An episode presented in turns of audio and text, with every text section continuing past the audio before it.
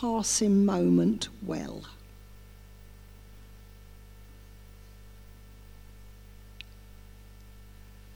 Not living in the past, which we've now dealt with, or forever living in the future. And sometimes our future is so illusory, it's full of grandiose thinking. And this really does concern me in the church generally, I must say. Um, you know, lots of people through the ages until now lived well in one village that they never left. Some people, I'm sure, in Africa and India live well with God, with little and not travelling much, and not the way we view things, achieving much or wanting that illusory, grandiose thinking. I think it's the enemy that tempts us with technicolor, dramatic, adventurous version of what living life to the full really means. You know, if I say living life to the full to a lot of um, Western people, our view of it is distorted by the enemy. Satan tempts, of course, with Jesus in Matthew 4 8, where Satan gestures expansively to all the earth's kingdoms, showing how glorious they are, and saying to Jesus, in essence, Worship me, and they're yours.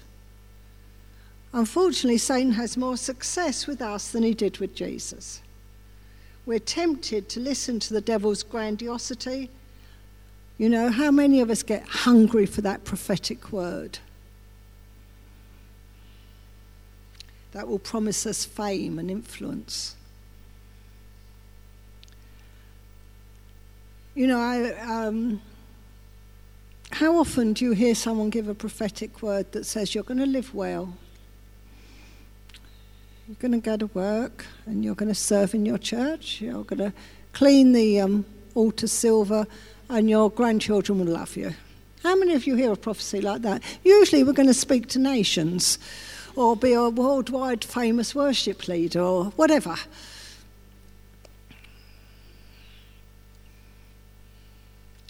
The danger of it is it deafens us to the lullaby of Jesus who wants us to love our, who wants to love us, and he wants us to follow him in our gardens, in our kitchen, in our workplace. So we need to learn to live in the reality of today, not in the fantasy of how life's going to be, or the parallel life where we're always waiting to be someone else or waiting to be somewhere else. But we need to live in today where Christ dwells. Living today means we don't put life on hold until everything is sorted out. You know, when I've done that, then I'll have time for this. We never do. Or, you know, when everything's sorted out, we'll get there. I was always waiting to get there. Didn't know where there was, but I was waiting to get there. You know, it is the somewhere over the rainbow when I get there. Life's now. Jesus is now. Reality's now. And we need to say yes to this life, the life we're living now, and surrender to the divine love, to be the living sacrifice, which means beginning the journey of a long lifelong transformational process into the image of God, into the person God's called us to be. Every day, God comes to us with his love invitation. Let me love you. Every day, that's what he says to each one of us. That's his lullaby. And as Anthony of the Desert said, every morning I must say again to myself, Today I start.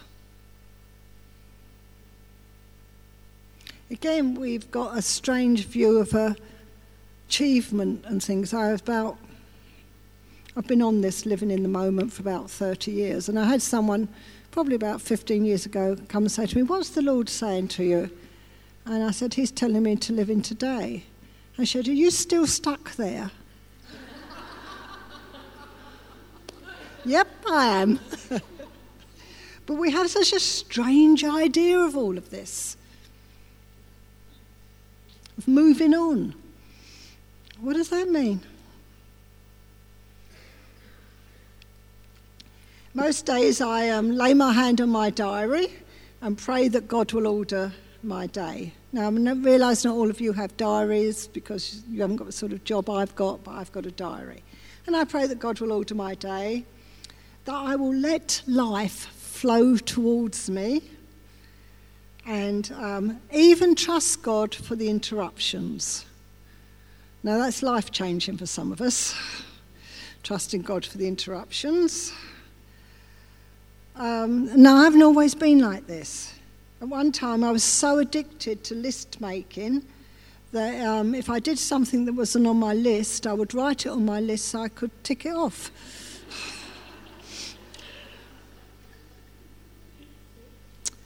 And I know I'm not the only one who's been like that. I found this anonymous quote this is a woman speaking, and I can't find out who it was. But she said, There was a time in my life when I felt so afraid of and overwhelmed by the very act of living that I actually wanted to make out a timetable for each day of my life for the next five years. I wanted to include all the chores I had to do, when I would do them, even when I could have relaxation. I wanted to get some order into what I felt was overwhelming. I wanted to feel like I was in control. That's what lists do. I've, i mean, it is something I'm not like it now, but it was a deep pattern. When I was at school, I used to, particularly at the beginning of a term, particularly in September, I would draw out a new timetable for homework that correlated with my timetable at school. And I'd put different colours in it um, for different sections when I was going to do different homework. And then I'd have a, a colour barcode at the bottom. I spent more time doing my timetables than I ever did any homework because that, that's what I was doing, getting, getting everything ready. Because we're fearful of the overwhelming, so we stick ourselves there the minute we feel overwhelmed or anxious, we want to get control. Instead, of course, we need to trust. When things go, don't work out as we've planned, we need to believe and trust God has something better for us. Or what we see as the interruption was the purpose of the day. You know, we can trust God to give us all the direction we need and become all He's called us to be for today. And to have everything we need provision wise. We cannot carry all of our supplies with us, as the burden would be too heavy. You know, and our yoke is meant to be easy and light. And uh, our youth leader was speaking in church the other week, and she said, can you imagine if the children of Israel had been given all their daily manna at the beginning of the journey and had to carry it around with them? Be too much, wouldn't it? But actually, that's what we'd like. If we could have all the money we need now for the rest of our lives in our bank account, we think we'd be all right. Or whatever it is. But we have to trust God for each day's provision, give Him our day as an act of surrender. Release to Him our time, our plans. We give everything into His hands. And you know it's more difficult than it appears. I mean, then some of you are thinking, oh, I, I can do that, or I do that. And if you do it and you find it easy, I'm not sure you're doing it well, because uh, it's a struggle. We're forever trying to grab things back. Um, one of the reasons is that Satan likes to seduce us into a, a false sense of entitlement. Lewis is very good on this in the Screwtape letters. He says that um, men wrongly believe that time belongs to them. And um, this is the whole idea of um, my time is my own. And he's, uh, you know, Screwtape letters, there's a, a big demon speaking to a little one. And he's saying the best thing you can do is to have him divide up his day into um, that which he has for his family, that which he does for work, and that which he does for his religious duties, then have him believe the rest of the time belongs to him and interrupt it.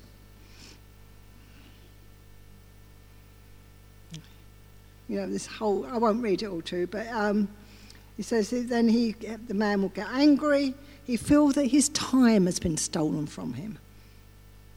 And so you must zealously guard, as Lewis, zealously guard the thought in his mind, my time is my own. Let him begin each day believing he owns 24 hours. And let him nurse grievous thoughts whenever anything is stolen from him that he has not allowed for. And it's true. You know, you hear it, don't you? I mean, you, nowadays, me time. It's a new phrase, isn't it? Got to have some me time. Or downtime.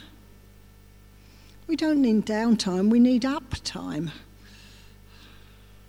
That's what we need. We need to so trust God that we know He knows what's best for us and he'll give him all the me, he'll give us all the me time that we want. You know, we keep ourselves busy, sometimes to stop the anxiety, sometimes because we think that's how we ought to be as um, mums, wives, good church members. Um, and along with that, technology has caused us to um, you know, increase the speed of living. I think technology is great, used well. I, mean, I think it's wonderful that Mark could email from India. It's fantastic, rather than waiting six months and not even knowing if someone's got there. It's wonderful. But of course, we can become obsessive about it. I was in Kenya a few years ago, and this um, well, I thought it was probably a touristy thing, actually. I thought they had a tame leopard round the corner in this hunt, and they put the, I am very cynical, put the meat out, and this thing came along, and it, everyone except me either took a cine or a photograph of it immediately. And someone said to me, Aren't you taking a photograph? And I said, No. So, and when we sat down to eat with this couple night, they said, um, You haven't got a photograph of it? I said, No, I have. It's in my head. And I said, oh, I said, I, I'm convinced I can call up my photograph that's in my head probably more easily than you'll be able to get that photograph you've put on a camera. And um, apparently at a pop concert the other week, and I don't know the name of the, the pop concert, I will find out, but someone was telling me, as this famous man walked on the stage, everyone got their cameras out, of course and or their phones, isn't it nowadays? Got their phones out, and he said to them, "Put those away. You're trying to capture the memory of a moment you haven't yet lived." Now, if we want to be set apart, we need to have a holy understanding of time. In the Greek, there's um, two words for time. One is chronos, which we get clocks, calendars, agendas, timetables. It's the linear view of time. The other is kairos, which is the awareness of passing time. It's practicing the presence of Jesus. It's daydreaming. It's staring out the window, looking at a flower, looking at a snowflake, lingering over a cup of coffee. We all love Kairos. Our lives are such we're controlled by Chronos. And Thomas Kelly, who was a, well, I think he was medieval um, spiritual leader, said that um, time seemed to control us as if it were the master and we were its slaves. And he taught that we had to order our lives around the biblical understanding of time and he emphasized the discovery of the eternal present moment, and he called it the holy now.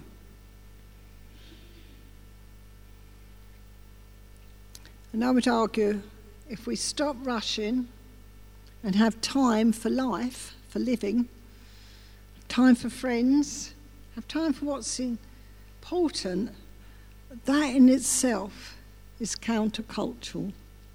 You know, maybe your kids do not, those of you who are young, do not need to belong to every single after school activity and group.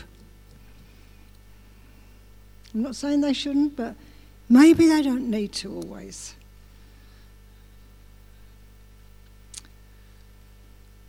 And if, we're, if we find ourselves in a supermarket queue looking to see if the other queue is going faster than us, we're in trouble.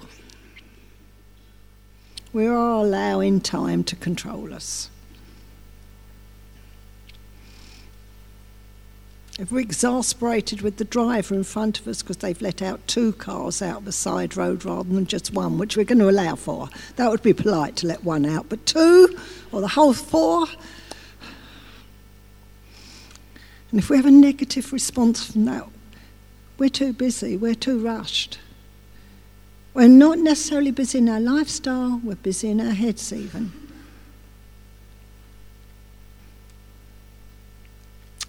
Let me pray and we'll have coffee.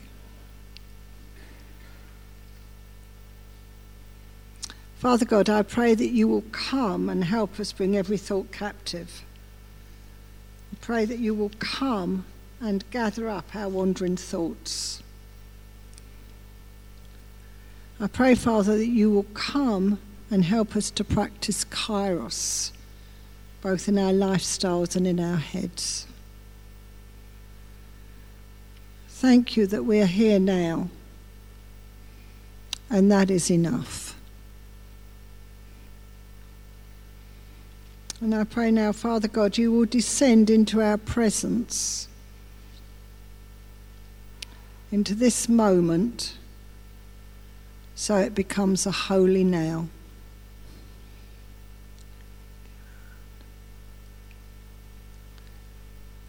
And I pray, Father, as we allow you to come and touch us with that holy now, we touch something of the timelessness of eternity. That place where there is no time. That place where all time is present to you. Help us to live moment by moment in a supernatural way. Thank you, Father. Amen. Now, I realise looking at Anita, I was meant to say something about the resource table so that all of you don't keep asking her the same question. Um,